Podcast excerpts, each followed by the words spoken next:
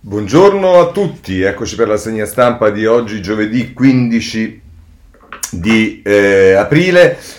Allora, eh, i due temi centrali sono ancora, e diciamo si alternano sui giornali, le eh, riaperture, la ripartenza e i vaccini. Per quanto riguarda la riapertura iniziano, a differenza dei giorni scorsi, a entrare in ballo delle date, c'è chi parla dei primi giorni di maggio, chi addirittura degli ultimi giorni di aprile, ma insomma eh, si dovrebbe partire con ristoranti, ma poi mh, cinema, teatri, eh, mh, c'è tutto il tema che viene sollevato, che se si è dato l'ok al calcio per gli europei nella presenza negli stadi, ancorché ovviamente non nel pieno, eh, gli stessi luoghi sono quelli dei, per esempio dove si fanno i concerti, non si capisce per quale ragione, se non è, cioè se, se si può fare se si può andare a vedere una partita di calcio in 20.000 allo stadio, perché in, dico per dire, 10.000 non si possa andare, o 20.000 stessi non si possa andare a vedere un concerto. E questo è un tema. Il secondo tema è quello dei vaccini, che diciamo da una parte rassicura sul fatto che il piano italiano dei vaccini va avanti e che Figliuolo dice che vuole rispettare gli impegni e sostanzialmente ci sarebbe una diciamo sostituzione in Europa, ma in particolare in Italia, dei vaccini che non funzionano con, eh, o meglio che si presume non funzionino, con eh, Pfizer, in particolare al posto di Johnson Johnson, e poi ci sono alcuni articoli che mettono in evidenza come i problemi causati da eh, che dovrebbero essere causati da Johnson Johnson, che è stato sospeso esattamente come AstraZeneca, nascono dalla tipologia del vaccino, ma tutti mettono in evidenza che i casi contestati sono comunque dei casi assolutamente residuali, ovviamente sono sempre persone che passano dei guai, in alcuni casi arrivano anche alla morte, ma eh, a fronte di milioni e milioni di dose che vengono somministrate. E questo diciamo dovrebbe essere un argomento che eh, dovrebbe essere maggiormente evidenziato eh, sui giornali, lo fanno alcuni esperti e lo vedremo. E poi ci sono mh, eh, alcune questioni, ovviamente ancora i rapporti tra Turchia ed Erdogan. Eh, con le parole di Erdogan ieri sulla maleducazione di Draghi Insomma, vedremo, ci sono cose che riguardano la giustizia interessanti, i, i vitalizi che vengono restituiti a Formigoni e del Turco, insomma. Partirei però con, eh, oggi con le ripartenze, perché per esempio il Corriere della Sera in prima pagina la mette così, il calendario così si riapre, poi se si va a pagina 2 con Monica Guerzoni e Fiorenza Sarzanini, prima i ristoranti, poi lo sport, ecco le riaperture di maggio. Oggi il confronto con le regioni che chiedono confini liberi, l'allentamento dei divieti varrà soltanto per le zone gialle. E eh, qui ci stanno una serie di protocolli che sono stati eh, pubblicati dal giornale, anticipati, regole e divieti nel decreto legge del 26 aprile, al ristorante posti da prenotare, cinema e teatri fino a 200 persone, musei e mostre nei weekend e allenamenti sportivi individuali. Ehm, eh, un'intervista al mh, mm, governatore del eh, Veneto Zaia eh, che dice si rischia meno nei locali con Deor eh, per i vaccini si studi il eh, mercato parallelo. E poi c'è la pagina dedicata alla cultura, che è la pagina 4, crisi dei concerti, Franceschini a CTS, trattate la musica come il calcio. I promoter delle live chiedono che la capienza Covid venga calcolata in base ai metri quadri degli spazi. Qui c'è l'annuncio che il cantatore Silvestri scende in piazza, non si può stare zitti, sono accanto ai lavoratori. Non capisco se dietro la decisione delle partite di pallone ci siano solo fattori economici. Così la mette il Corriere della Sera. Vediamo adesso come eh, la mette Repubblica, tenete conto che le pagine sono sempre tendenzialmente le stesse. La Repubblica eh, titola sugli americani che vanno via dall'Afghanistan, Biden via dalla guerra dei vent'anni, ma poi nel taglio centrale virus, così riaprirà l'Italia, il piano di Draghi, se andiamo eh, a pagina 2, stadi aperti, allora anche noi, la battaglia per le ripartenze, il sì agli europei a Roma scatena la protesta di cinema, teatri e altri sport. Franceschini dice valgano le stesse regole per spettacoli e concerti, Speranza accusato da Salvini, ma Letta lo blinda e ora Orla- e Orlando lo difende in Consiglio dei Ministri. Nel taglio basso c'è l'appello degli artisti, la musica non è un lusso, facciamola ripartire, c'è Giuliano San Giorgi, Max Gazzè, eh, con la pesce di Martino, insomma, eh, un po' di cose. Poi a pagina 3 eh, Emanuele Lauria e Carmelo Lopapa eh, firmano un articolo che riguarda le ipotesi sulle riaperture. Vedete la data, a maggio il via ai ristoranti da metà mese anche di sera e il coprifuoco sarà ridotto. Draghi vuole un primo segnale già il 26 aprile, domani la cabina di regia sul eh, piano ma eh, nel mh, taglio basso c'è Michele Bocci che parla del monitoraggio 11 regioni da zona gialla, ma è solo virtuale. I dati migliorano, però restano le restrizioni. Campania in arancione, la Sicilia rischia il rosso, così sul, eh, sulla Repubblica. Andiamo anche sulla stampa, in questo caso la stampa eh, titola invece sui vaccini e poi dedica alle riaperture le pagine 6 e 7. Il piano delle regioni, aperti anche la sera, gli scienziati frenano, vedete che ancora c'è eh, titubanza nella parte scientifica, la percentuale degli anziani vaccinati tra i, tra i parametri, ma i dubbi del CTS non basta, i contagi risalirebbero, eppure qui si rimette in evidenza cosa potrebbe accadere, bar e ristoranti privilegiare i tavoli all'esterno, palestre, piscine, ingressi ridotti e distanziamenti, cinema e teatri si potrà sedere senza mascherina. E a pagina 7, e anche qui eh, c'è il tema della cultura, l'urlo di rabbia dello spettacolo dal vivo, basta trattarci come aziende tossiche, anche Franceschini partecipa alla, fa- alla manifestazione al Global Theatre di Roma, sono al vostro fianco. E eh, se volete eh, ci stanno qui due eh, appelli, quello di Cesare Cremonini, che è anch'esso un cantautore, riaccendete la musica, e quello di Monica Guerritore, ripartiamo dai teatri antichi all'aperto con testi classici. Eh, vedete che il tema è assolutamente, diciamo, eh, simmetrico su tutti i giornali. Se andiamo sul giornale a pagina 9 eh, c'è un'altra data. Draghi punta al 3 maggio per riaperture definitive. Il Premier spinge per un cambio di marcia che non sarà provvisorio come accaduto con il precedente governo. Possibile il ritorno delle zone gialle già prima del, 20, del 30 aprile e vedete che qui ci sono altre date che ci indicano eh, situazioni eh, diciamo che potrebbero essere anticipate almeno per alcune misure. Il eh, messaggero titola sui vaccini, ma poi a pagina 3 eh, a pagina 2 dice maggio coprifuoco via e gli, sia gli spostamenti, domani la roadmap, cabina di regia per le date, ristoranti anche di sera, lo stato di emergenza fino al 31 luglio, accordo e va bene, questo, ehm, anche qui si parla della rivolta dello spettacolo e poi a pagina 3 eh, i protocolli e qui si parla delle palestre, piscine a numero chiuso, vietato fare la doccia, le fiere, tamponi agli stendisti e percorsi obbligati e poi c'è un'intervista ehm, a, ehm, Giorgio Bonanno, che è un professore di fisica tecnica e ambientale all'Università di Studi di Cassino, che dice all'aperto sicuri a distanza di un metro e mezzo, al chiuso essenziali i purificatori d'aria, quello che dovrebbe servire.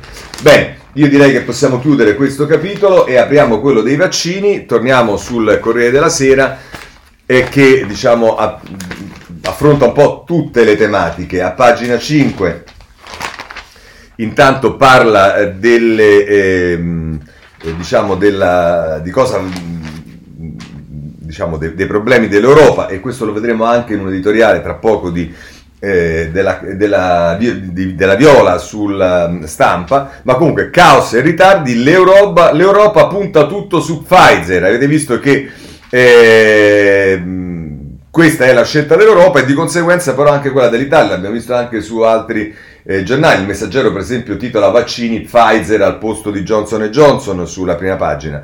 E qui c'è Alessandro Trocino che parla del piano italiano, la parte dall'Italia, 7 milioni di dosi in arrivo, figliuolo, ce la faremo, rispetteremo gli obiettivi.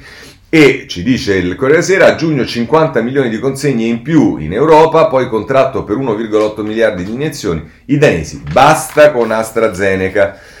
Se volete, a pagina 6 c'è un'intervista con l'immugologo Le, Foch, Le Foche, eh, non so se francamente se è francese eh, no, del poligono Umberto I, quindi dovrebbe essere Foghe, eh, non lo conosco, vi chiedo scusa, la campagna deve continuare per l'estate, avremo l'immunità di massa per riaprire in sicurezza, vaccini, anticorpi e farmaci, le tre armi che fermeranno il Covid. Questo è quello che dice eh, l'immunologo eh, Le Foche.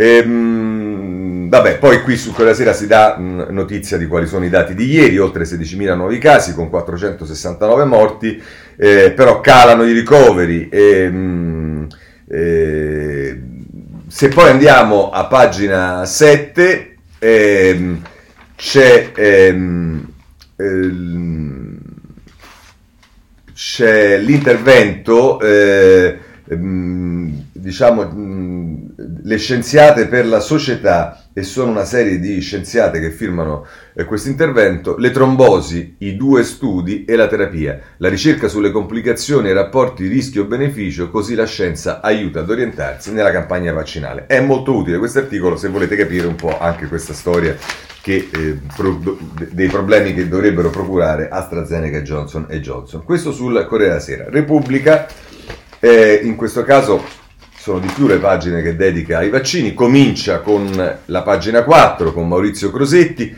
la marcia di figliolo, 7 milioni di dosi per riaprire l'Italia. Il generale commissario all'emergenza torna a Torino, sua città adottiva, e festeggia l'annuncio della nuova fornitura di Pfizer, svolta vicino. Eh, questo è quello che eh, scrive Repubblica. Poi eh, e qui ritorneremo poi all'editoriale della Viola sulla stampa. L'EMA congela Johnson Johnson e la Danimarca liquida AstraZeneca. L'Agenzia Europea si pronuncerà la prossima settimana sul quarto vaccino, ma i benefici superano i rischi. Il caso Sicilia per il farmaco di Oxford. E ehm, qui pure ci sono domande e risposte. Eh, Michele Bocci firma eh, l'articolo precedente, mentre Elena Dusi si occupa di questo, allarme trombosi, come distinguerle e qual è la cura. È fondamentale riconoscere le forme legate ai vaccini per evitare terapie che possono aggravare la situazione. Mai l'eparina e le trasfusioni di piastrine, eh, quali sono i sintomi e gli esami da fare. E questo può essere interessante per coloro che eh, magari devono fare o, o, fanno quei vaccini, cioè fare delle analisi preventive per capire se eh, preventivamente se possono esserci rischi con un vaccino piuttosto che con un altro. E poi eh, Clemente Pistilli a pagina 7, nel patto Sputnik Spallanzani ai russi la banca dati sul Covid. Saranno cedute le informazioni sui 120 ceppi virali e sulle varianti in cambio di campioni prelevati da chi ha ottenuto le fiale di Mosca e poi si dice in caso di controversia non ci sarà un giudizio, l'accordo si scioglierà. Insomma, questo è quello che prevede l'accordo tra eh, Sputnik e Spallanzani. Poi, sempre su Repubblica, pagina 9, eh, c'è una notizia, caccia i dispersi delle vaccinazioni, un milione di over 80 fuori dai radar. Abitano in zone rurali e nessuno li aiuta a prenotarsi, ma molti sono solo scettici, si potrebbe trovare con l'anagrafe, ma c'è un problema di privacy. Eh, questo è un problema non indifferente perché un milione di eh, ultra ottantenni non è certo poco. Eh, questo per quanto riguarda la Repubblica, stiamo ancora parlando dei vaccini, andiamo sulla stampa, eh, vi segnalo a pagina 2 Supereremo i 500.000 vaccini al giorno, non proteggere i più fragili è criminale. Il commissario Figliuolo a Torino e poi sta- alla stampa. Le dosi arriveranno in pochi giorni coperti tutti gli over 80. La nuova strategia dopo i deboli, iniezioni per tutti nella fascia 30-59. Gli hub privati, il modello da seguire. Ora questo tema in, gio- in, pochi giorni coperti tutti gli over 80 va in netto contrasto con quello che abbiamo visto su Repubblica che un milione di, oltre, di ultra ottantenni non sono ancora censiti, ma insomma. Pagina 4, vaccini AstraZeneca e Johnson Johnson rischiano il ritiro definitivo dal mercato. Studi sul vettore virale, possibili trombosi, ictus e ischemie anche per gli anziani. EMA verso lo stop. Ecco, vedete che è, insomma, è, è anche un problema, nel senso che eh, poi vengono immesse notizie, per carità, eh, non discuto, ma che creano allarme, eh, perché a, si è detto fino a mh, ieri praticamente che non sono a rischio per eh, coloro che sono eh, over 60 e, e, invece qui si dice ictus e ischemia anche per gli anziani. È chiaro che poi la gente ci si domanda perché la gente dice no, io non me lo voglio fare. Vabbè. Taglio basso, Pfizer si prende il mercato dell'Unione Europea, Ursula tratta 1,8 miliardi di dosi. L'Europa avrà 2,4 miliardi di, di fiale sufficienti per tre anni. Polemiche sull'aumento del prezzo, è perché è chiaro che se poi si, parta, si passa a una sorta di monopolio e inevitabilmente poi i prezzi eh, aumentano. Piero Di Lorenzo, che è il presidente dell'IRBM, eh, eh, dice basta tirare l'ema per la giacchetta, il farmaco è sicuro, fidatevi di noi. Sono certo che Draghi riuscirà a sbloccare i limiti all'export, così in Italia presto arriveranno le dosi del nostro vaccino. Il nostro presidente fa l'impossibile per onorare gli impegni eh, del, del, col governo ed è presidente e amministratore delegato della società eh, di Pomezia che ha collaborato al vaccino AstraZeneca. Questo sulla stampa. Andiamo ancora eh, sul giornale, eh, vediamo anche come la mettono i giornali, diciamo più di destra. Eh, pagina 4. Il piano di Unione Europea e Italia, stop AstraZeneca e Johnson Johnson e da subito più Pfizer. Sì ai vaccini migliori. Ecco 7 milioni di dose. Bruxelles, accordo per 50 milioni di fiale, l'abbiamo visto. Da noi saranno 670 mila subito, 2,1 milioni a maggio e 4 a giugno. Figliuolo, bella notizia, avanti col piano, trattative per 1,8 miliardi di dosi, stavolta dal, svolta dal 2022. Puntiamo sui sieri efficaci e vedete che anche qui eh, insomma, eh, vabbè. Eh, c'è un'intervista a um, Silvio Grattini, che è il fondatore del Mario Negri, come sapete. Siamo già in ritardo, non si può rinunciare ai sieri a vettore virale. Dice un morto su un milione è nulla, così spaventiamo la gente. Eh, questo è il problema. Se, secondo me ha assolutamente ragione Grattini. Bene, però mh, sulle responsabilità dell'Europa vi segnalo eh, Antonella Viola sulla stampa, se l'Europa non trova la bussola, comincia in prima pagina, poi prosegue a pagina 23 ed è lì che andiamo per prendere la parte diciamo conclusiva del suo intervento. Eh, che dice così, se si scoprirà che anche sei eventi trombotici segnalati dalla FDA sono riconducibili a questa reazione autoimmune, fa riferimento a quello che è stato studiato su AstraZeneca, Bisognerà applicare al vaccino Johnson Johnson le stesse regole che stiamo usando per AstraZeneca. Dovrà essere utilizzato solo negli over 80. Ecco, se poi qualcuno diciamo, dice che ci sono problemi pure per gli over 60, eh, vabbè. La Francia si è già mossa in tal senso, dichiarando che il vaccino sarà utilizzato solo in chi ha più di 55 anni. Ancora una volta, senza imparare nulla dagli errori precedenti, l'Europa si muove quindi scomposta e scordinata di fronte a un tema che invece richiede equilibrio e unità. L'EMA, l'agenzia regolatoria europea, non si è ancora pronunciata, prendendosi del tempo per esaminare i dati del, ed esprimere un parere. Non che da EMA ci si aspetti una decisione vincolante, già nel caso di AstraZeneca l'agenzia europea è stata vaga e latitante, lasciando a ogni paese il compito di prendere una decisione non solo in autonomia, come sarebbe corretto, ma anche senza un'indicazione forte e chiara. Nel confronto tra FDA ed EMA, l'agenzia europea ne esce malconcia e appare lenta, insicura e ininfluente. La difficoltà più grande da affrontare adesso non sarà l'eventuale riorganizzazione della campagna vaccinale, perché comunque in questo momento bisogna vaccinare le persone più anziane e la limitazione dei vaccini adenovirali agli over 60 non modifica questo programma. Il problema sta invece nella gestione e nella comunicazione di questo nuovo stop. Se tutta l'Europa si muoverà compatta, spiegando le ragioni delle sue scelte, sarà possibile far comprendere ai cittadini che quello che sta accadendo sotto i loro occhi è la più grande dimostrazione dell'efficacia del processo di farmacovigilanza sui vaccini.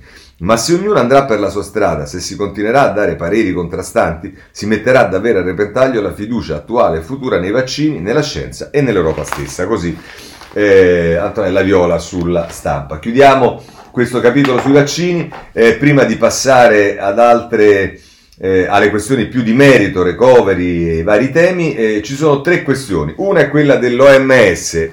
Eh, insomma, qui le questioni si mettono un po' mh, l'Organizzazione Mondiale della Sanità, lo scandalo, così come viene definito da molti. Se andiamo a pagina 11 del Corriere della Sera, c'è un'intera pagina dal report OMS cancellato alle chat segrete i fronti aperti dei magistrati. Il piano pandemico non aggiornato e mai applicato. Il procuratore dice difficile avere chiarezza dal Ministero. Ehm, insomma, eh, si parla ovviamente di Bergamo, dell'inchiesta di Bergamo, mh, mm, si parla della mail del ricercatore, così stiamo rischiando l'incidente diplomatico. E qui non si fa riferimento nel titolo e nell'occhiello al ministro della salute, cosa che invece fa il domani in prima pagina, il caso del piano pandemico può travolgere speranza. I destini del ministro della salute sono sempre più incerti ora che i PM di Bergamo e i familiari delle vittime hanno ricostruito la catena di inadempienze del ministero sulle difese eh, anti-Covid. Se andate poi a pagina 5 c'è in Vital Bazzorini, mentre qui era... Um, eh, a scrivere Francesca Nava, Nava Vitalba Bazzolini a pagina 5 entra con i piedi nel piatto, Draghi lo difende a parole, ma ha già archiviato Speranza. Il Premier ha espresso stima nei riguardi del ministro, nel frattempo però ha delegato il generale Figliuolo e non lui a modificare l'ordine vaccinale contenuto nei provvedimenti del Dicastero della Salute.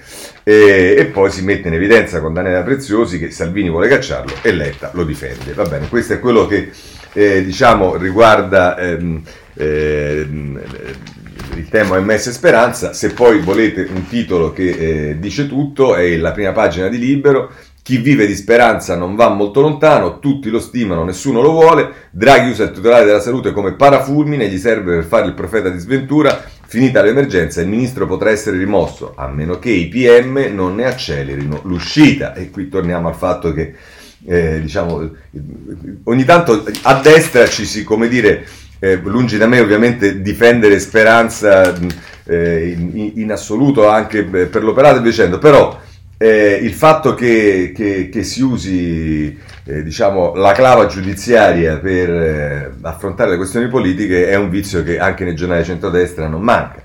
Eh, a pagina 3 tutti lo stimano, nessuno lo vuole, chi via di speranza non va molto lontano, eh, i PM potrebbero accelerarne l'uscita e vabbè. Vabbè, questo è quello che eh, dice Libero eh, in eh, prima pagina. C'è un altro scandalo che è quello delle mascherine e di questo ne parla domani eh, a pagina 3, in questo caso riguarderebbe Arcuri. Le mascherine fallate di Arcuri negli ospedali di tutta Italia. La finanza indaga su almeno 130 milioni di pezzi distribuiti e usati dal personale sanitario provenienti da due consorzi cinesi sono gli stessi che, tramite Benotti, hanno fornito dispositivi all'ex commissario Giovanni Tizian e Nello Tor- Trocchia sul ehm, eh, domani. Ultima questione che riguarda invece ehm, Speranza ed è mh, relativa al suo eh, libro che diciamo non ha avuto sicuramente una gestazione felice già nella prima mh, eh, edizione e insomma ehm, Vedremo nella seconda bugie, eh, trucchi e flop, ma nessun piano. Le accuse dei PM ai vertici della sanità, va bene. E, ehm, ecco, eh, ah no, no, scusate, scusate, non mi riferivo, ho, ho sbagliato, invece no. Il, il, giornale a pagina 2 eh, parla di il libro shock. Questa è una notizia, vedremo se poi sarà eh, confermata. Il libro shock rivela i genitori, virgolette, del Covid sono due virus isolati a Nancino dai militari cinesi. Nel volume scritto dall'inviato dell'Espresso si scopre che secondo il genoma il coronavirus è molto simile a quello estratto dai pipistrelli, così gli scienziati li impiantarono in scimmie e ratti. Ci fu un esperimento sfuggito di mano? Eh, questo è quello che si domanda il giornale. E insomma, non l'ho visto su altri quotidiani e quindi non c'entra niente il libro di speranza. Vi chiedo scusa, il libro di speranza è citato da qualche parte, ma non c'entrava in questo. Va bene, abbandoniamo questa parte e passiamo al recovery. E qui intanto vi segnalo un'intervista al sottosegretario eh, Amendola a pagina 8 del Corriere della Sera. I fondi del recovery per spenderli subito serve cambiare regole. E, eh, dice eh, stiamo completando il piano, eh, più saremo veloci con i vaccini e più lo saremo con le riaperture che vanno programmate in parallelo con gli aiuti. Beh, qui si occupa Amendola ovviamente anche di altre cose. Ma insomma, serve cambiare le regole, dice eh, Amendola. Se andiamo sulla Repubblica, pagina 11, entriamo invece eh, mh, eh, più sul... Eh, eh, diciamo sulla ciccia, cioè quando arriveranno i soldi, e qui la notizia che ci dà Alberto, ci danno Alberto D'Argenio, che è l'inviato a Bruxelles e Tonia Mastrobuone a, Berlino, ehm, Est Europa e Berlino rischiano di far tardare il recovery fund. Le ratifiche Polonia, dalla Polonia all'Ungheria e la sentenza della Corte Costituzionale tedesca potrebbero far slittare gli aiuti a settembre e questo certo non è una buona notizia soprattutto per l'Italia. Se volete qualcosa di più, diciamo, eh, dettagliato, approfondito, diciamo così, eh, per quanto riguarda il recovery, potete andare sul eh, foglio in prima pagina perché c'è una notizia. Eh, voi avete sentito forse in televisione che Draghi ha programmato tutta una serie di incontri con le forze politiche proprio per illustrare il piano e via dicendo. E ehm, cosa ci dice il foglio? Così Letta chiederà a Draghi di cambiare il piano del recovery. tutele a sud, donne e giovani, più soldi alla scuola e un modello di governance. Ecco il dossier del Partito Democratico. Vedremo eh, che cosa, eh, in che cosa cons- consisterà. Sempre per quanto riguarda il recovery, vi segnalo sul Sole 24 Ore a pagina 4. Ehm, eh, Così l'Unione Europea emetterà 800, ecco questi sono diciamo i primi debiti, i primi, sì insomma che, che, le, che gli eurobond sostanzialmente, così l'Unione Europea emetterà 800 miliardi per finanziare la ricostruzione, ehm, eh, dice arrivano gli eurobond, il commissario Hahn ha illustrato i dettagli del programma con cui l'Unione punta a raccogliere sui mercati 150 miliardi all'anno di qui al 2026, titoli con scadenze da 1 a 30 anni. Questo è quello che ci dice il eh, sole 24 ore. Bene, eh, cambiamo capitolo, passiamo mm, al lavoro e qui ci sono le note dolenti per quanto riguarda l'Italia, stampa pagina 15. Una donna su due non lavora, solo la Grecia peggio dell'Italia, le giovani soffrono più di tutti. Penultimo posto nella classifica Eurostat, il primato alla Germania con il 70, 73% di occupate, boom di sfiduciati, nel nostro paese sono 3 milioni le persone che non cercano un posto e eh, questo è eh, quello che Gabriele Stefani eh, ci dice nel dossier della stampa. Andiamo ehm, a un altro tema che è pure diciamo, ris- può rischiare di accentuare questi dati perché se le imprese vanno in crisi il tema è enorme e il Sole 24 ore in prima pagina, senza prestiti salta il 30% delle imprese. Nodo liquidità. Medio credito dice che su 200.000 imprese con aiuti garantiti 67.000 sarebbero a rischio. Bianchi della Svimez dice che le imprese zombie concentrate tra terziario e meccanica e Orsini di Confindustria subito proroga sui debiti e rinvio del codice di crisi. Insomma, c'è un problema e lo sapevamo che riguarda le eh, imprese, le aziende. E, mh, per quanto riguarda la pubblica amministrazione, oggi va segnalato l'avvenire perché eh, se ne occupa nell'intera pagina 6, riforma della pubblica amministrazione, fattore chiave, scrive Luca Mazza sul eh, quotidiano della CEI. La ricetta Ox per l'Italia, che rischia un aumento delle diseguaglianze, comincia dagli uffici pubblici. L'indicazione è ripristinare la tassa sulla prima casa con delle esenzioni per le famiglie a basso reddito. Nel rapporto presentato ieri l'organizzazione parigina traccia il quadro economico del paese e indica le politiche necessarie per la ripartenza. Il ministro Franco dice lavoriamo in questa direzione. Beh, diciamo, speriamo che non, non, la direzione non sia quella di riprendere la tassa sulla prima casa perché Mm, diciamo, vabbè. Scostamento, ehm, altro tema eh, sicuramente al centro delle eh, attenzioni dei giornali perché è la manovra economica, chiamiamola così, eh, pagina 9 del Corriere della Sera, la svolta del governo, nuovi aiuti in base alle perdite reali, avanti con le moratorie. Scostamento di bilancio 40 miliardi più 5 nel 2022, raddoppio dei ristori, tagli a bollette. Scusatevi. E a 20 così. Eh, mamma mia. Eh, il Corriere della Sera anche la stampa a pagina 8 la mette in questo modo eh, tensione sul DEF, i fondi europei in arrivo a luglio. Il Premier incontra i partiti sui piani per il recovery, l'allarme della BCE per le banche 1400 miliardi a rischio. Eh, questo sul, eh, sulla stampa. Prendiamo da ultimo il tempo a pagina 7. Più di 40 miliardi per le imprese. Oggi forse lo scostamento di bilancio insieme con il DEF e lo stanziamento potrebbe salire. Serviranno a garantire liquidità alle aziende e a sostenere la ripartenza. In arrivo ristori basati non solo sulle perdite. La notizia che ci dà eh, il tempo. Ci sono, eh, avete visto, insomma, eh, questa è la politica del governo, ma ci sono malumori nel governo, ce ne parla la stampa, pagina 9, che dice battaglia su Franco e Speranza per Draghi, ecco le prime spine, gelo in Consiglio dei Ministri sui provvedimenti e c'è chi evoca la verifica e dice, eh, dicono eh, in questo retroscena Alessandro Barbera e Carlo Bertini, il Premier prova a ridurre le pressioni rinviando a maggio tre decreti sul recovery e in particolare contro il titolare della salute malumori anche da PD e Renziani. Ma diciamo, abbiamo letto che Letta ha incontrato eh, lo difende, eccetera, eccetera, però vedete che effettivamente qualche problema. C'è e se volete capire, diciamo, di, di più o eh, saperne di più, andate sul foglio in prima pagina ed è eh, Canettieri che ne parla, Draghi, bunker e spine, Orlando vuole più collegialità, la maggioranza frigge, scattano le consultazioni sul recovery, quindi qualcuno individua nelle consultazioni che lancia eh, Draghi un tentativo di eh, placare le, eh, diciamo, le insofferenze all'interno della maggioranza.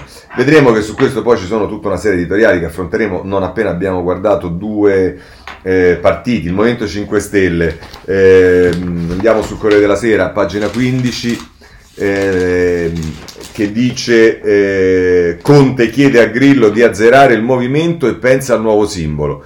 L'idea dell'ex premier per superare lo stallo sulle regole Rousseau, Crimi vorrebbe dagli eletti un anticipo dei versamenti al Movimento 5 Stelle. E per quanto riguarda la piattaforma, Casaleggio potrebbe esigere i pagamenti prima di far votare online i nuovi vertici. Ehm, questo sul eh, Corriere della Sera. E poi per quanto riguarda il Movimento 5 Stelle, prendiamo anche Repubblica, perché a pagina 12 ehm, la carta del Movimento 5 Stelle di Conte né destra né sinistra, ma pronti il nuovo statuto e il manifesto dei valori. Su pressione di Grillo viene rivendicata la natura post-ideologica, nessun accello al limite dei due mandati, si deciderà con un regolamento successivo. Sì, diceva quella babbo morto. Il timore di una corre- concorrenza elettorale di Casaleggio e di Battista, questo è quello che Annalisa Cuzzocrea eh, paventa nel, eh, nel ehm, nel suo articolo su eh, Repubblica. Invece del Partito eh, Democratico eh, si occupano ancora il Corriere della Sera eh, a pagina 15. Eh, ora anche nel PD si evocano i poteri forti, ogni governo finito ha le sue manie. Come per Berlusconi e Prodi, Bettini dice interessi dietro la caduta di Giuseppe. E guardate, questo sarà le, l'oggetto anche di eh, un editoriale di Ferrara che vedremo eh, tra poco. Segnalo intanto sul riformista a pagina 9. Ehm, caro PD, dimentica ai ragazzi di Berlinguer una risposta a Bettini e ai progetti DEM. Sono Fabrizio Cicchitto, Cicchitto e Biagio Marzo che scrivono sul riformista, dopo il 1989 il gruppo dirigente si rifiutò di rifondare il PC sulle basi della via socialdemocratica, ne venne fuori un partito giustizialista e neoliberista privo di identità chiara. L'alleanza con i Grillini non è il futuro, questo dicono Cicchitto e Biagio Marzo sul eh, riformista a proposito eh, del PD. Ma a questo punto vediamo subito l'editoriale di Ferrara a proposito del complotto. Caro Bettini, il Visconte era banalmente fuori dal giro, come dice Bersani, ma è caduto per ragioni politiche palesi, non per manovre oscure.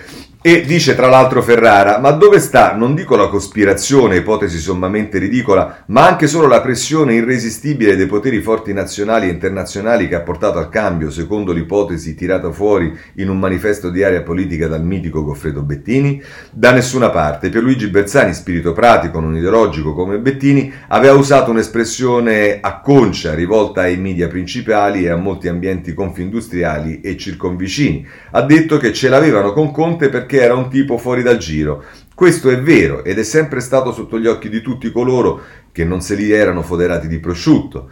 Conte aveva un difetto di legittimazione nel circuito del potere. Come avvocato del popolo faceva addirittura ridere. Non era un eletto, era solo un curriculum debole formatosi a contatto con uno studio legale molto forte, era stato scelto per suggerimento sottile di uomini del Quirinale, quando la formazione contrastata e in certa misura a sorpresa dell'esecutivo di Maio Salvini doveva risolversi nella nomina di un vice dei suoi vice, un terzo che non facesse ombra ai veri padroni del vaporetto populista, insomma un'autorità fictional.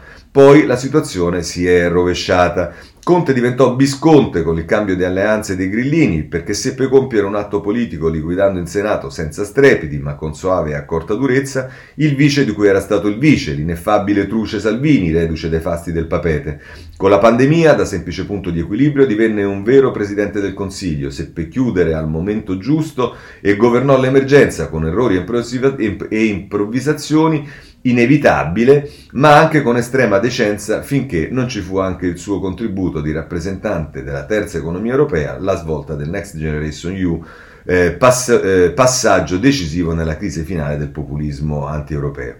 A quel punto, e siamo nelle vicinanze dell'autunno dell'anno scorso, Conte entricchia in un giro di personalità politiche rispettate, ha alle sue, palle, alle sue spalle scusate, eh, un grillismo diviso e litigioso in forte continua caduta elettorale e in riconversione politica decisa e l'alleato PD gli conferisce addirittura laurea di punto di orientamento dei progressisti. Prosegue eh, a pagina 2 Ferrara. Con la seconda ondata della pandemia e con l'aiuto di un suo andreottismo indecisionista si inizia la crisi lunga che porterà alle sue dimissioni dopo l'uscita di Renzi dal governo. Draghi fu scelto da Mattarella con la missione dell'unità nazionale non per una logica di lobby o di poteri forti, ma per un motivo sostanziale tutto esplicitamente politico, a parte il suo enorme prestigio personale di salvatore dell'euro, Conte non aveva più la maggioranza. Renzi avrebbe voluto ridimensionarlo farlo fuori, ma ci teneva a restare il titolare di un potere di coalizione in una maggioranza politica di centrosinistra, diciamo così, fatta dal PD e dai residui pentiti del vecchio populismo. Invece le cose si incartarono e arrivò il cambio di schema che trasforma tutto pur nella eh, evidente continuità di base. Sono tutte cose politiche, evidenti, solo un miope forte non le distingue e niente di tutta questa storia allude a un complotto o a una campagna orchestrata. Resta vero che l'establishment italiano, in questo caso media e confindustriale all'avanguardia, non apprezzava questa presa di Medina gittata e questa guida in fase di spesa pubblica europea da parte di uno fuori del giro, ma è una vecchia abitudine, una costante perfino banale, non una manovra oscura. Così Ferrara, che diciamo, visto com'era il suo posizionamento sul, del giornale sul governo Conte e via dicendo, fa un grande sforzo, un passo avanti, poi nella ricostruzione di come è andato il governo Draghi, diciamo, ehm, non poteva che metterla così, ecco, diciamo così. Ma allora cerchiamo di vedere adesso con un minimo di ordine gli altri editoriali politici. Vorrei parlare, partire da Galli della Loggia, perché eh, Galera Loggia ha sempre degli spunti che fanno riflettere. In questo caso eh, avverte in tutto quello che sta succedendo una fase storica dove sta eh, saltando eh, diciamo, la globalizzazione si ritorna in qualche modo a un sovranismo, o questo dovrebbe essere quello che potrebbe accadere. Scrive Gali della Loggia, con gli effetti che produce nella realtà delle cose e nella mentalità delle persone la pandemia che da tempo imperversa nel mondo sta contribuendo potentemente a rendere evidente anche la crisi della globalizzazione. La crisi, cioè, se non forse la fine, di quella fase storica che per almeno un trentennio ha dominato la realtà economica e ideologica del nostro pianeta. Sono almeno tre i fattori che stanno segnando la probabile fine del ciclo storico apertosi negli anni Ottanta del secolo scorso. Il primo fattore è la definitiva frantumazione dell'ordine internazionale uscito dalla fine della guerra fredda del 1991. Ovviamente devo tagliare, quindi lui qui poi approfondisce questa affermazione, ma insomma questo è il primo punto. Anche il secondo fondamento della globalizzazione, il libero scambio, che ebbe il suo simbolo nell'ammissione della Cina comunista nell'Organizzazione del Commercio Mondiale nel 2001, ha perduto buona parte del suo consenso. Andiamo a pagina 28, andiamo a vedere il terzo punto. Il terzo elemento, dice Galli della Loggia, che induce a pensare che stia finendo il tempo della globalizzazione riguarda il ruolo dello Stato che la globalizzazione stessa prevedeva, auspicava, avviato al declino. Discutibile o meno che sia l'auspicio, quel che è certo è che almeno la previsione non si sta rivelando azzeccata. Infatti l'arrivo di tempi difficili portati dall'epidemia ha obbligato tutti a rivolgersi allo Stato per sapere di essere curati, per avere indicazioni su che cosa fare, per ottenere aiuti di ogni tipo, per immaginare un rilancio dello sviluppo economico. Sotto gli occhi increduli di molti lo Stato, l'organizzazione dei pubblici poteri, il loro intervento nella sfera sociale stanno oggi ricevendo in Occidente una fortissima rilegittimazione ideologica, ideologica da cui sembra assai difficile eh, che domani si possa tornare indietro. E conclude così Galli della Loggia. Un tale cambiamento di prospettiva non può che avere conseguenze positive sulla discussione politica italiana, negli ultimi anni avvitatasi in maniera in buona parte surrettizia proprio intorno al tema della sovranità.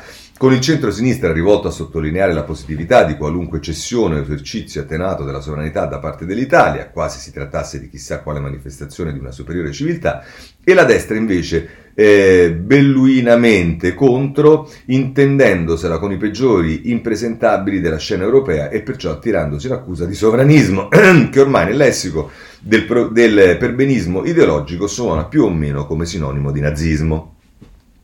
Ma i, ma i tempi suggeriscono di convincersi che ormai non è più questione di sovranismo, no o sovranismo sì, è questione solo di sovranità che oggi più che mai appare necessario riformulare per gli anni che abbiamo davanti un ruolo attivo e propulsivo a tutto campo dello Stato nazionale e della sua volontà politica. Ciò che per un verso rende urgentissima la riforma di tutte le sue amministrazioni e l'opposizione più decisa alla frantumazione regionalistica e per un altro ci deve spingere a mantenere saldamente tutti i nostri legami europei e atlantici, ma mantenendo fermo un presupposto che non sempre in passato abbiamo tenuto presente, e cioè che venga rispettata in maniera rigorosa una condizione di eguaglianza e di reciprocità senza puntigliosità ragioneristiche, ma con un'avvenuta risolutezza. Con un'avvenuta risolutezza. Questo è Galli della Loggia sul eh, Corriere della Sera.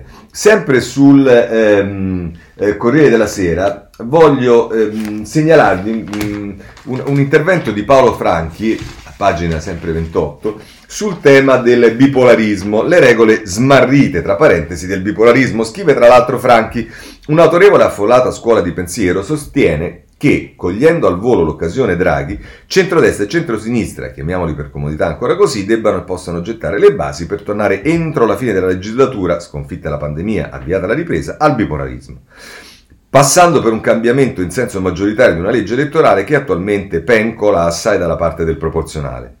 Non è scritto nelle stelle che il bipolarismo maggioritario sia una sorta di panacea universale e, ripensando al nostro passato prossimo, magari ci si potrebbe anche chiedere come mai non sia mai avvenuto in Italia quel tempo della maturità della democrazia dell'alternanza che Giorgio Napolitano correva l'anno 2006, invocava nel suo discorso di insediamento, se il nostro bipolarismo, sorto sull'onda di mani pulite e dei referendum istituzionali, è rimasto tanto selvatico quanto inconcludente sino alla sua fine ingloriosa, Qualche motivo d'ordine storico pol- politico dovrà pur esserci, ma non è davvero il caso con questi chiari di luna di tornare a discussioni e polemiche vecchie. Un quarto di secolo, l'aspirazione a ritrovare la via smarrita è più che legittima, specie in un paese come il nostro, dove ormai, caso più unico che raro in Occidente, i rapporti di forza politici si misurano sui sondaggi e si comincia eh, a dimenticare che ci possono essere anche delle eccezioni alla regola, ma in generale è meglio se chi vince le elezioni governa e chi le perde se ne sta all'opposizione preparandosi se ne è capace per vincerle la volta successiva.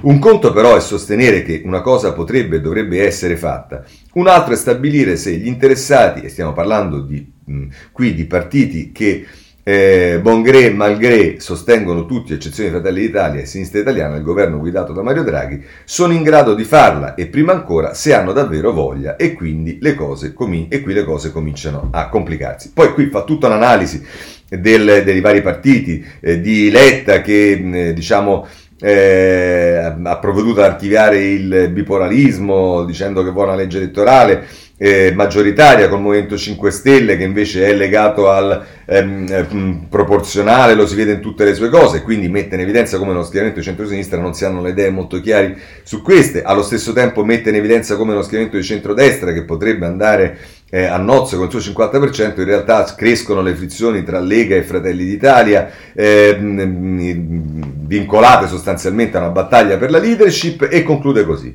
In conclusione, c'è grande disordine sotto il cielo, ma la situazione non è affatto eccellente. A differenza del nostro recente passato, non c'è un Silvio Berlusconi a fungere da spartiacque tra le due Italie contro una, l'una contro l'altra armata. E questo per chi ha a cuore il ripristino, ma su basi nuove della democrazia dell'alternanza è un bene ma, e la cosa è meno ovvia di quanto possa sembrare, per metterla davvero in cantiere servono due campi, naturalmente plurali, naturalmente ancora in costruzione, dei quali però si intravedano quantomeno i confini, le idee, forza comuni, i progetti, i programmi e anche quello che unisce e quello che divide i loro leader potenziali. Di tutto questo non ci sono tracce visibili a sinistra e quel che pensavamo esserci a destra non sono nitide di quanto eh, sono meno nitide di quanto si pensasse. Non è un buon viatico. Questo Paolo Franchi sul Corriere della Sera.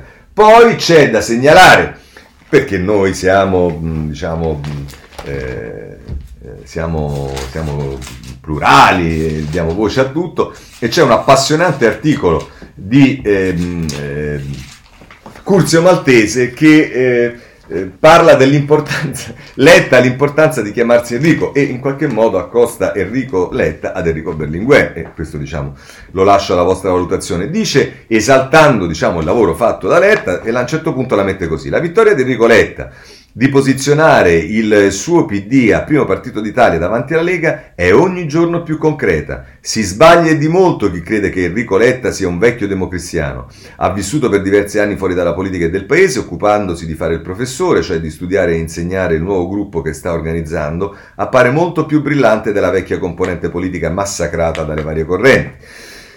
Le sue idee sono molto vicine alle idee di Mario Draghi e perseguono la ricerca di una nuova sinistra dentro l'Europa che non si ghettizzi nella mera questione operaia, ma che apra anche ai giovani, all'ecologia, alla scuola e ai nuovi cittadini, figli degli immigrati, una moderna liberal democrazia.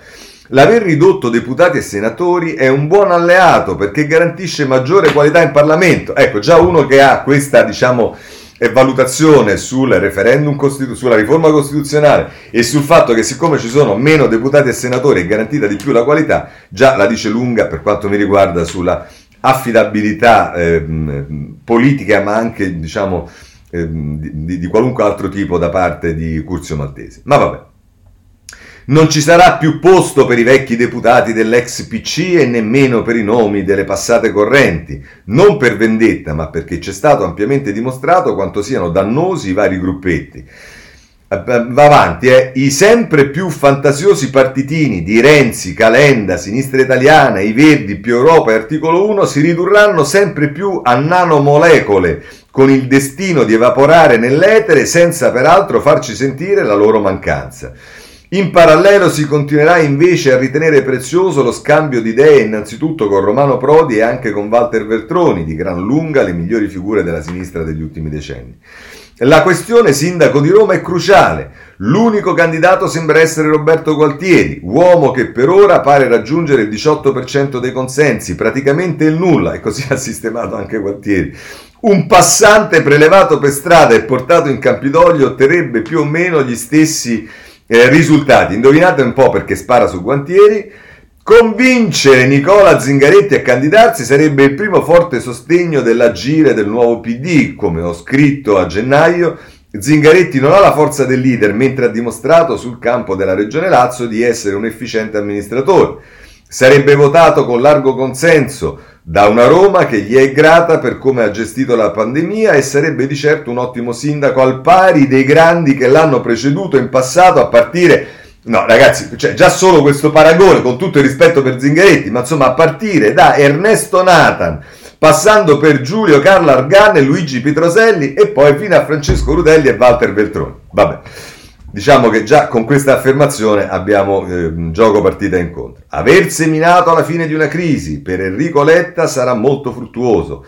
Il paese è destinato a riprendersi molto presto, dal prossimo autunno il rilancio economico garantirà al Partito Democratico di accrescere i consensi in modo esponenziale. Io suggerirei a tutti i militanti elettori del Partito Democratico di mh, utilizzare il, gli scongiuri nel modo migliore attraverso le forme che più ritengono. Ma insomma, la Lega, Fratelli d'Italia, il Movimento 5 Stelle, eh, scusate, il, il Movimento 5 Stelle, per non parlare di Berlusconi, pagheranno invece il conto della loro immobilità e sono di, di, di, destinati a vedere decrescere i loro consensi. Il PD no. Per come sta, lo sta strutturando il suo nuovo segretario, è l'unico partito che potrà mostrare profondi rinnovamenti, il sogno di Enrico Berlinguer. Vabbè, insomma, ci siamo capiti, non credo che va commentato altro. L'unica cosa che si potrebbe dire è che sarebbe molto bello se eh, tutti i famosi partitini, Calenda, l'Italia Viva, più Europa, i Verdi, i socialisti, i liberali e tutti quanti trovassero spunto da questo manifesto eh, che rischia di essere anche un po' iettatorio di eh, Curzio Maltese per fare una grande operazione politica e poi magari tra qualche mese fare un ciao ciao a, a eh, Curzio Maltese e dimostrare che quest'area in realtà eh, può essere addirittura superiore al risultato elettorale, lo vedremo, sondaggio, eh, sondaggistico del Partito Democratico. Bene, chiudiamo anche Curzio Maltese e però invece prendiamo dal messaggero, e con questo concludiamo i commenti, eh, il, l'editoriale di Campi che parla dei partiti divisi alla prova del governo che verrà, correnti e fazioni, e dice tra l'altro Campi, Eh, da un pezzo, come sappiamo, sono scomparsi partiti di massa, all'interno dei quali le correnti non erano solo blocchi di potere, ma anche aree culturali e sensibilità sociale ben riconoscibili che ne garantivano il pluralismo e dinamismo interno. Al loro posto si sono andate rafforzando nel corso degli ultimi vent'anni altre due tipologie. Da un lato il partito carismatico moni- mo- monolitico, dove contano solo il capo politico insieme alla ristretta cerchia di fedelissimi e o chi ne possiede la, le- la proprietà legale, Dall'altro il partito coalizione, all'interno del quale, dietro un'apparenza di unità politica e sotto lo stesso marchio, convivono in un equilibrio più o meno precario fazioni, minoranze ideologiche, singole personalità e potentati territoriali, spesso espressioni di cordate politiche affaristiche. E, e dopo questo incipit, diciamo, così chiaro, eh, andiamo a vedere come prosegue Campi a pagina 25 del Messaggero. Nell'Italia odierna il primo modello sembra ben incarnato soprattutto dai partiti della destra, ci parla quello lideristico e monolitico, eh. in Fratelli d'Italia la, comanda la Meloni e basta, nella Lega dopo l'estromissione del fondatore e leader Umberto Bossi comanda Salvini e se malumori e dissensi vi sono eh, come quelli con Giurgetti, l'impressione è che si tratti piuttosto di un gioco delle parti o di una visione funzionale del lavoro, al primo la propaganda e il rapporto con gli elettori, al secondo il lavoro dietro le quinte. In Forza Italia, in Forza Italia manca a dirlo, il Dominus è stato e rimane, resterà sino all'ultimo Silvio Berlusconi. Il secondo modello è invece ben rappresentato dal Partito Democratico, dove le correnti non solo esistono e sembrano da sempre impegnate più in una lotta per l'egemonia che in una battaglia delle idee, ma sono per così dire la sua ragion d'essere costitutiva. Dal partito fondato nel 2007 si dice infatti che sia stato, al di là della retorica sui 3 milioni di cittadini che partecipando alle primarie consegnarono la segreteria a Walter Veltroni, beh, chiamala retorica, una sorta di fusione a freddo tra le nomenclature e gli apparati dei diversi partiti grandi e piccoli confluiti sotto il nuovo simbolo nel segno di un generoso progressismo riformista.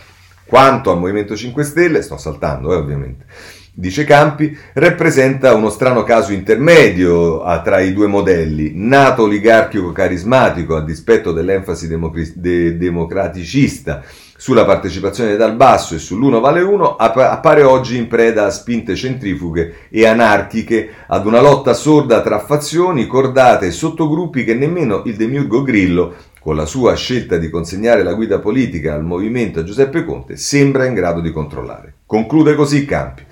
Tutto ciò ci consegna un'immagine dei nostri principali partiti che nella fase probabilmente peggiore della storia italiana recente sembra oscillare tra il personalismo e il frazionismo, tra eccessi di accentramento decisionale e spinte verso una sorta di neofeudalismo politico, tra la mancanza di dialettica interna e la rissosità travestita da pluralismo, tra il centralismo a parole delle segreterie nazionali e il fai da te dei cacicchi di partito in periferia.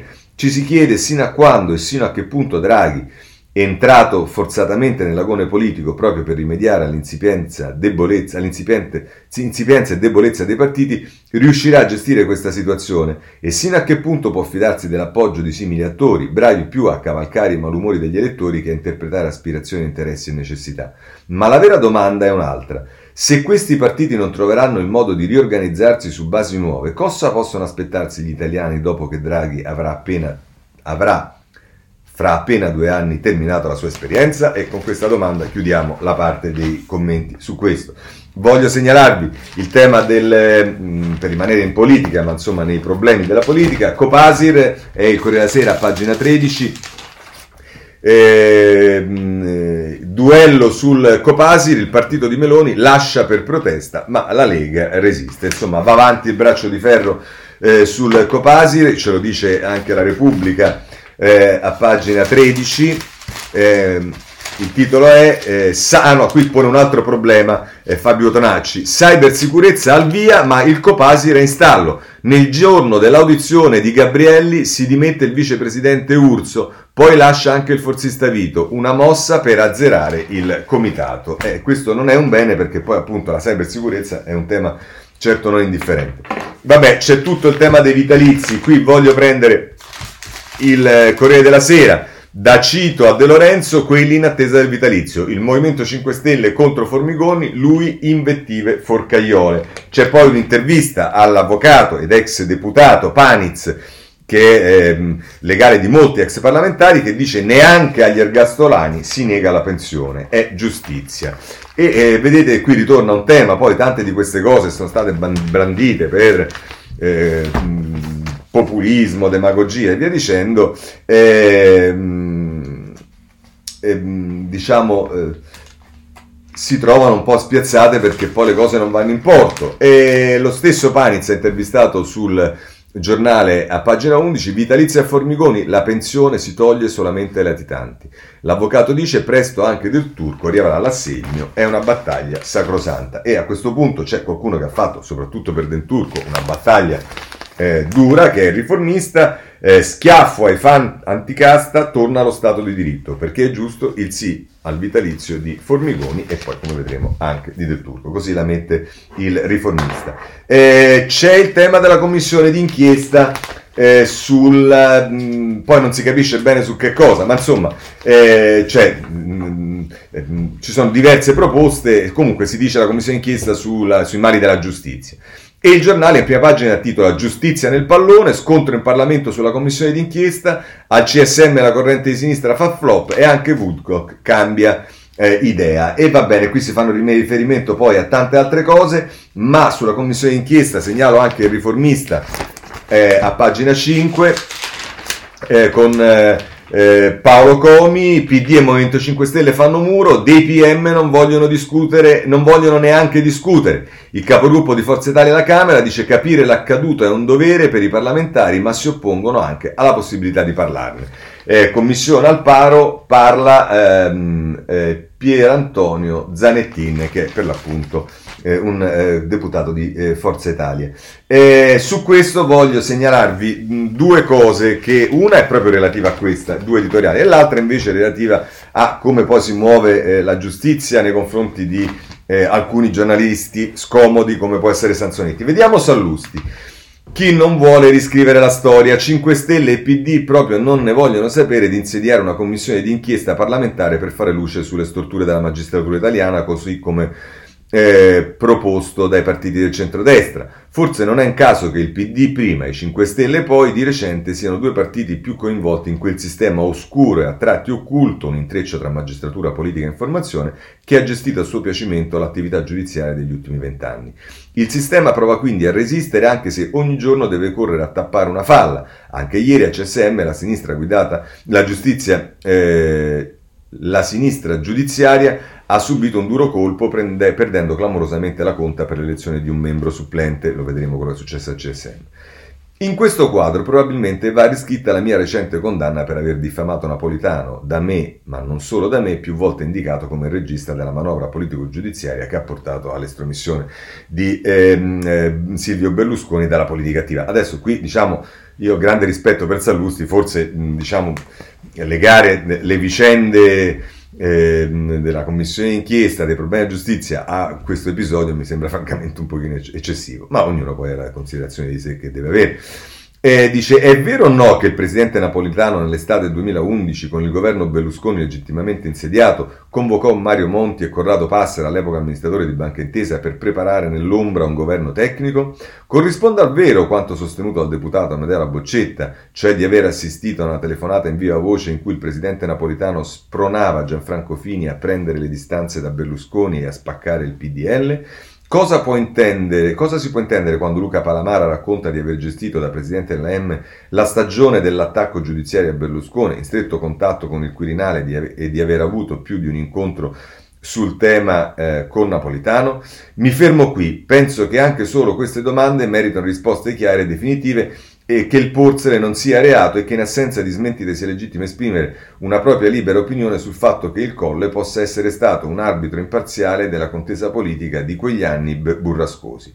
Io capisco che la sinistra non voglia scoperchiare quel pentolone facendo, eh, eh facendolo si corre il rischio di dover riscrivere la storia, ma non è, nessun, non è a suon di querele eh, a condanne che si fa un servizio di età. Insomma, francamente, lasciatemi dire a Sallusti che i problemi della giustizia vanno un po' oltre il caso personale e ancor più questo presunto golpe che viene, eh, diciamo, eh, paventato. Ci sono purtroppo tanti temi che sono all'ordine del giorno e che, vabbè. a proposito del CSM, eh, Eh, vi segnalo ehm, Balduini, nuovo membro del CSM eh, e la corrente rossa si ribella. Eletta la candidata di magistratura indipendente, sconfitta area che adesso vuole impedire l'ingresso alla sezione disciplinare. Alla sezione disciplinare. Va bene, questo per quanto riguarda il CSM, vi segnalo che eh, torna a aggiornare su quello che abbiamo già visto ieri con il riformista. Ecco cosa non torna, c'è il file con Pignatone, il Trojan registrò l'incontro, l'intercettazione della cena con Palamara esiste, resta il giallo sulla cancellazione e insomma qui questa roba non finirà mai.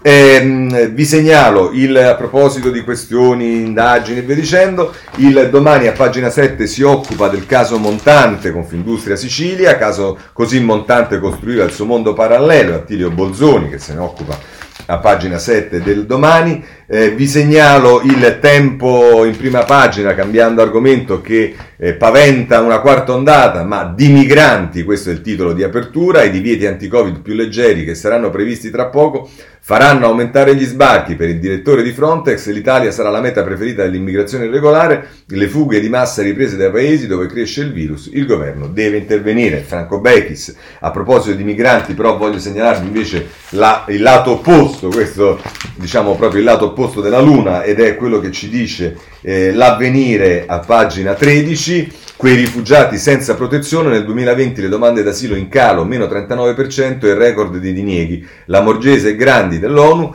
eh, favoriamo i corridoi umanitari. Va bene, questo no, non va bene, ma insomma questo è sul eh, avvenire. Eh, vi segnalo per quanto riguarda eh, l'ILVA eh, la stampa a, mm, eh, a pagina 20, anche domani a pagina 4 se ne occupa, ma insomma lo vediamo più, mm, più comodo dalla stampa. Eh, Invitalia entra nell'ILVA, nell'ILVA con 400 milioni, dopo 25 anni ritorna l'acciaio di Stato.